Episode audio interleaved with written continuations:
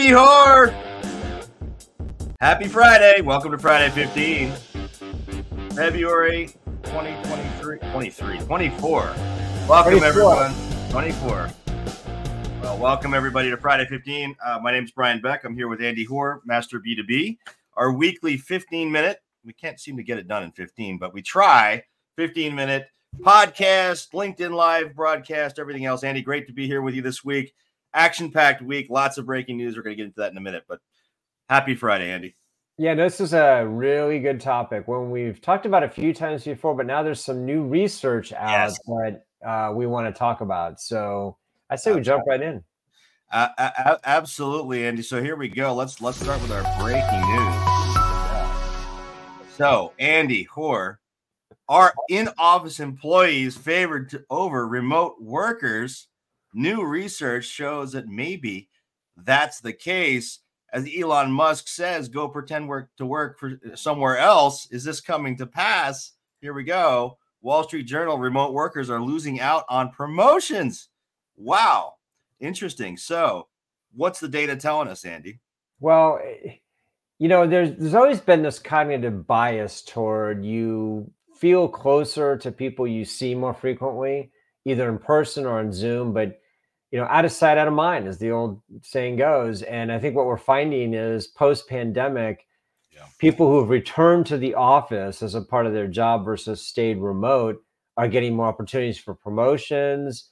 Uh, they're getting more favorable treatment, etc. The question is, is that legitimate? Does the data bear out that they're more effective, they're more productive if they come into the office? Because that's who you should be promoting, right? The more effective, more productive people, not just the people you see more often. Well, look, I mean, this, I think this. I read through this article from the Wall Street Journal, and this one of the things that stood out to me, Andy, was this stat. A Gartner survey in 2021 found that 68% of executives and managers believe that in-office workers were higher performers than remote workers. There, that to me says it all. It- you know, it. So you're gonna you're gonna line yourself up for a promotion by going to the office. Are we going to end up with people in the office? You know, all the people who have any kind of aspiration of advancing their career going to the office, everyone else staying at home. Is this like a dichotomy that I mean it's it's it's it's fascinating. Like are we going to have two different types of workers and those that go in are the ones who actually want to succeed in life? I don't know. Well, That's a, that's a big number. There's a, a problem with this too, which is in B2B, you have a particular issue because you have a lot of people who work in factories, manufacturing plants, and then you have a kind of a political problem where you've got the white collar workers who can work from home because that's their their job makes that Right. possible. We're going to talk about this one in a moment. And then you got more of the blue collar workers who are working in the factories and distribution warehouses, et cetera. What do you have? A two tiered company where all the Right. white collar workers work from home and all the blue collar workers work in the office? I was told at a conference about two years ago that was just not viable. But I want to come back to one thing you said Yeah. that piece of research that you quoted. There was one word there that mattered more than any other word, and it's the word believed. Right. They said they believed they were more effective. They Right. believed they were more productive. The isn't that is, the most important thing? I mean, I I don't mean- know. I'm kind of a reality guy. I no, no, you're a data matters, junkie. You're a Not geek. the perception, but certainly the perception is of this. Right. But you know, it's the old perception about the first person in the office is the most effective. Come on, Andy. Yes. Per- so- perception is reality, my friend. well, Believe let's see. important. Yep. Well, so what's interesting is we had this Wall Street Journal article that came out a couple weeks ago. Then we had another one that just came out very recently, which was also fascinating because not only on the positive side are the people going to the office getting the promotions, but on the negative side, they're also the ones avoiding the layoffs. Once again, bosses are saying, if I don't see you, you're more likely to be, you know, rift. Is Yeah. that legitimate? Are they basing that on data Is it legitimate? It's happening. I think the stat was what 31. I was looking at the article yesterday. It's, it was 31 percent or something like that, are more likely to to be laid off. Is that the number? I think it is. Yeah, but we have to discuss whether this makes sense or not. I know it the doesn't matter. It's perception. Perception's reality, Andy. Well, the perception is they are, and the perception is they're going to be rift. But do you want to be one of these companies that keeps all of the extroverted go-getter types who don't necessarily do better work or any work? We've met people like this before. Oh, come on, They Andy. come in, they hang out, they make everybody feel good. They Andy, talk go- a big game and they don't do any work. Go pretend to work someone uh, somewhere else, Elon Musk. I like it. Stamp. Andy, I mean, come on. You are one third less likely to succeed in life if you don't go to the office. That's what this is saying. You're more Well, likely to get laid off. You're more likely not to get a promotion. Come on. No, I mean that's clearly what a lot of bosses are doing, a lot of senior managers And. The question is, is that smart? I would argue it's not. There's got to be a more objective methodology other than I see the guy in the office more, therefore he gets the promotion. But hey, look, you know what? Uh, we saw another article recently around this. IBM, this was kind of a big deal just a couple of days ago. Yeah. Uh, announced that uh, they told their managers, not their employees yet, but I think the managers are the first step along the way. Move close to an office or quit. Whoa. So this is IBM, which by the Yeah. way, a lot of these people are knowledge workers. IBM, most of the people we're talking about here are not working in factories. These are white collar workers. But again, it starts with the managers. So this is how this went down, I'm sure. They have all this real estate that nobody's using. They're getting crit- criticized by investors for not hitting their numbers. Somebody goes, huh, if we got people back into the office, we could kill two birds with one stone, ostensibly. One, we put them in the office, which means we're maximizing uh, the investment we made in that. Okay, fine. Uh, but then the other one is we can tell investors that everybody's back in the office. Therefore, because we see them more, they're more productive. hmm I don't know. That's man. the argument. That's what they're doing. Uh, and you know what's happening here is lots of employees are pushing back. Well, here here's the other stat that's interesting that was in these articles.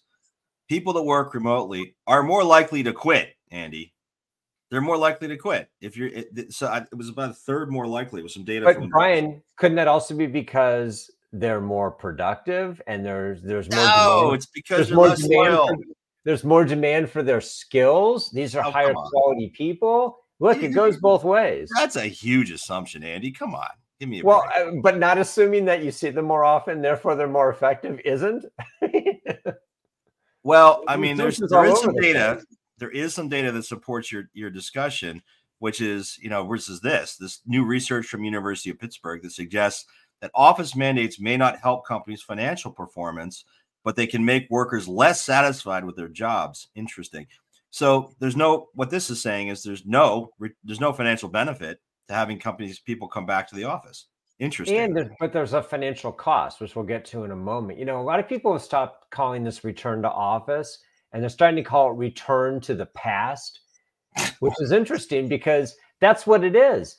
There's no evidence that return to office is actually make, makes the company more effective. In fact, this data actually disproves the whole idea. I think the jury is out. I think it depends on the, the job, depends on yeah. the person, et cetera. But there's a real risk here that people, especially I think stay at home moms, I've said this for a long time now, who can get a lot more work done at home and they don't have to go get dressed up, commute, pay for the commute, pack lunches, all that kind of they they this is a far better circumstance. Right. Are companies willing to sacrifice highly effective, say, stay-at-home moms as a very kind of narrow group Right. at the altar of we need everybody in the office because that's what we've always done? Well, the interesting thing too, in these ar- I read what- uh, reading these articles, Andy. One of the things that came out too is that people are willing to accept. They, they're cognizant of the fact that if they're not in the relationship, they're not there sitting with the manager, the boss. not- There's no FaceTime there. That there's in fact some risk higher. They're at some higher risk of, of layoff, of not getting a promotion, but they're willing to accept that. And they had a bunch of quotes in these articles that talked about. pe- They interviewed people, and they said that listen, I know I'm I'm at greater risk here, but I, but I am willing to sacrifice that potential quote unquote intangible opportunity or now tangible with data for the fact that I got it. You know, it gives me flexibility to be with my family, et cetera. So I think people are are cognizant of, the, of the, that there is value in that relationship. I, I agree with you though, Andy. I think the jury is still somewhat out on this. I'm not 100% convinced there isn't going to be some in some industries and categories of workers some impact some financial impact of not having people together in a team and i think that's why you see companies like ibm you know so a lot of the tech companies you see it with with amazon you know bring um, amazon these are these are all roles that can be done for the most part obviously not their warehouses but you know they can be done remotely. They, well, you know, and, where's this office going to be? Right? Where's this magical office that everybody can commute to? Because the reality is too, when when the pandemic hit, you know, Google and the rest of these companies resist this whole idea. They were famous for telling a bunch of people creating technology tools to work remotely that they had to be in the office to do that, which is ironic. But right. um, what they found was that the pandemic forced them right. to look elsewhere. And guess what it did? It enabled them to hire people in the Czech Republic and people sure. in Ireland who were less expensive, just as effective. And uh, that's what they're sacrificing here. When you force people to come into a physical office, they have to physically be near an office, like the IBM article said. What if IBM doesn't have an office in the UK?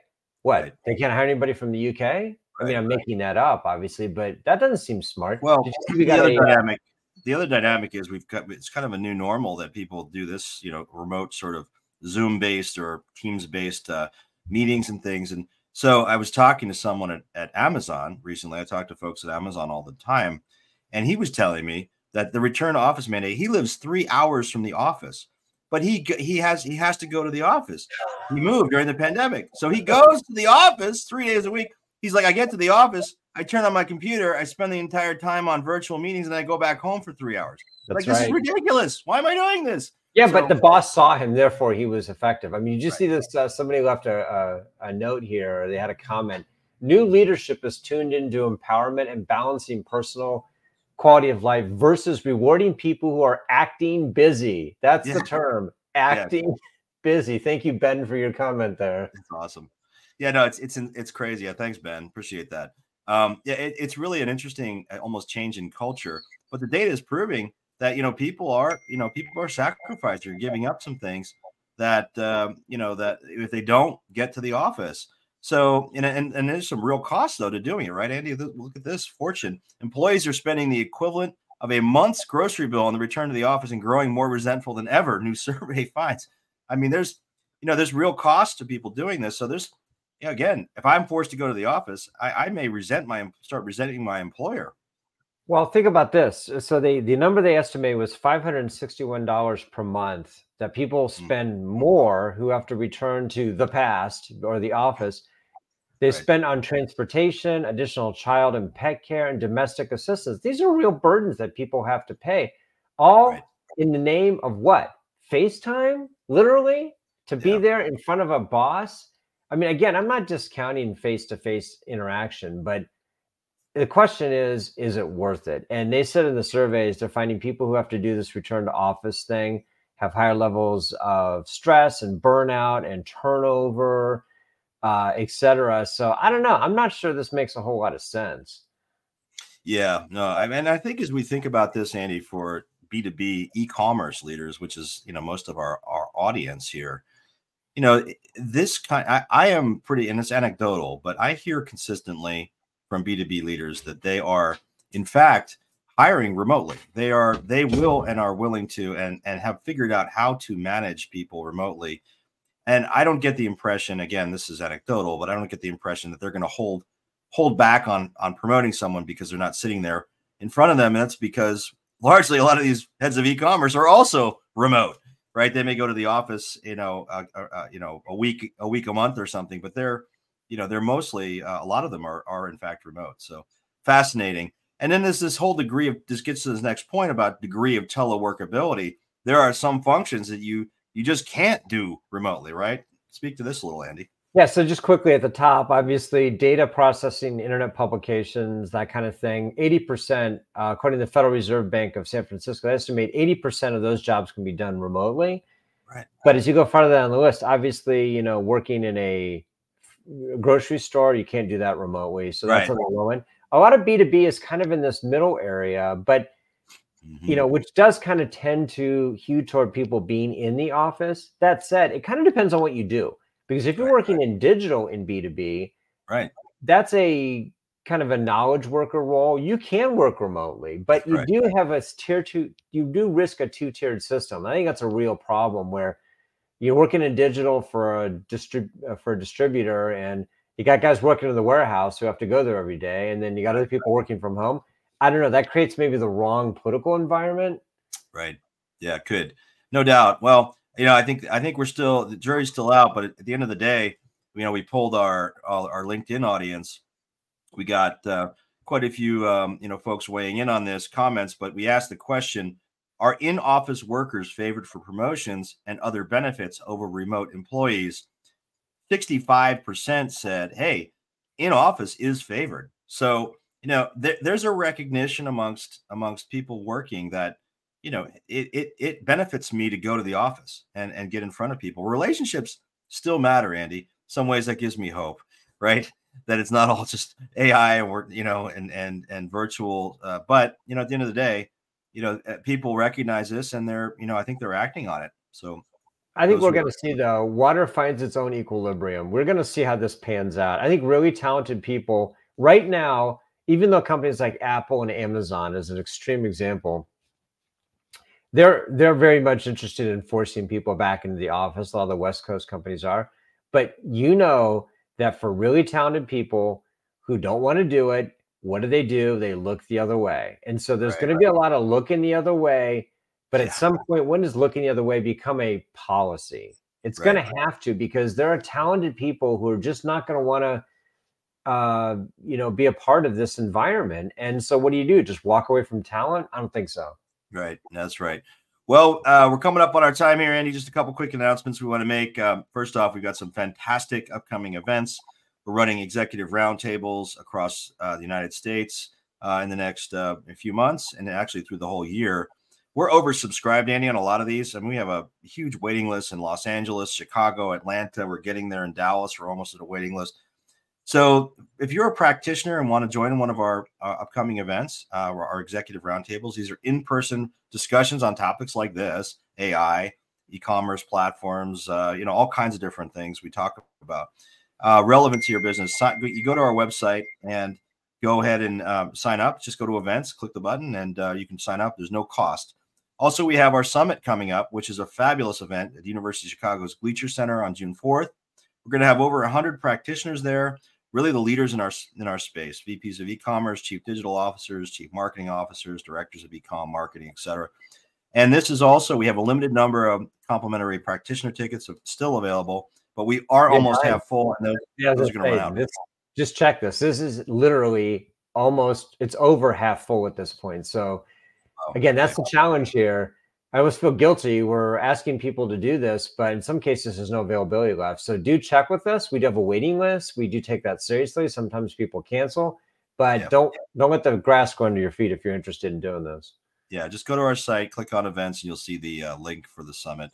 Um, and our forum, as as always, continues to grow. And we have great interactions happening, questions being asked and answered practitioners weighing in on other questions from other practitioners. Free to join. It's only practitioners, no vendor solution providers in there.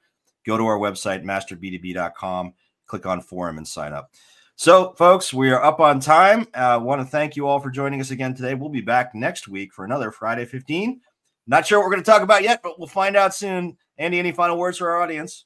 Well, whatever it is, it'll be good. And I want to leave you with a thought. Um, this was posted on LinkedIn when we posted this debate, and it's from Manish Hirapara from Peak Activity. He said, Let's not confuse visibility with value when it comes mm-hmm. to the mm. return to office. I think that's a nice, interesting way to encapsulate it and end. Yeah, no, that's a great one. Thank you, Manish, for that comment. We will see you all next week on our next Friday 15. Thanks, everybody.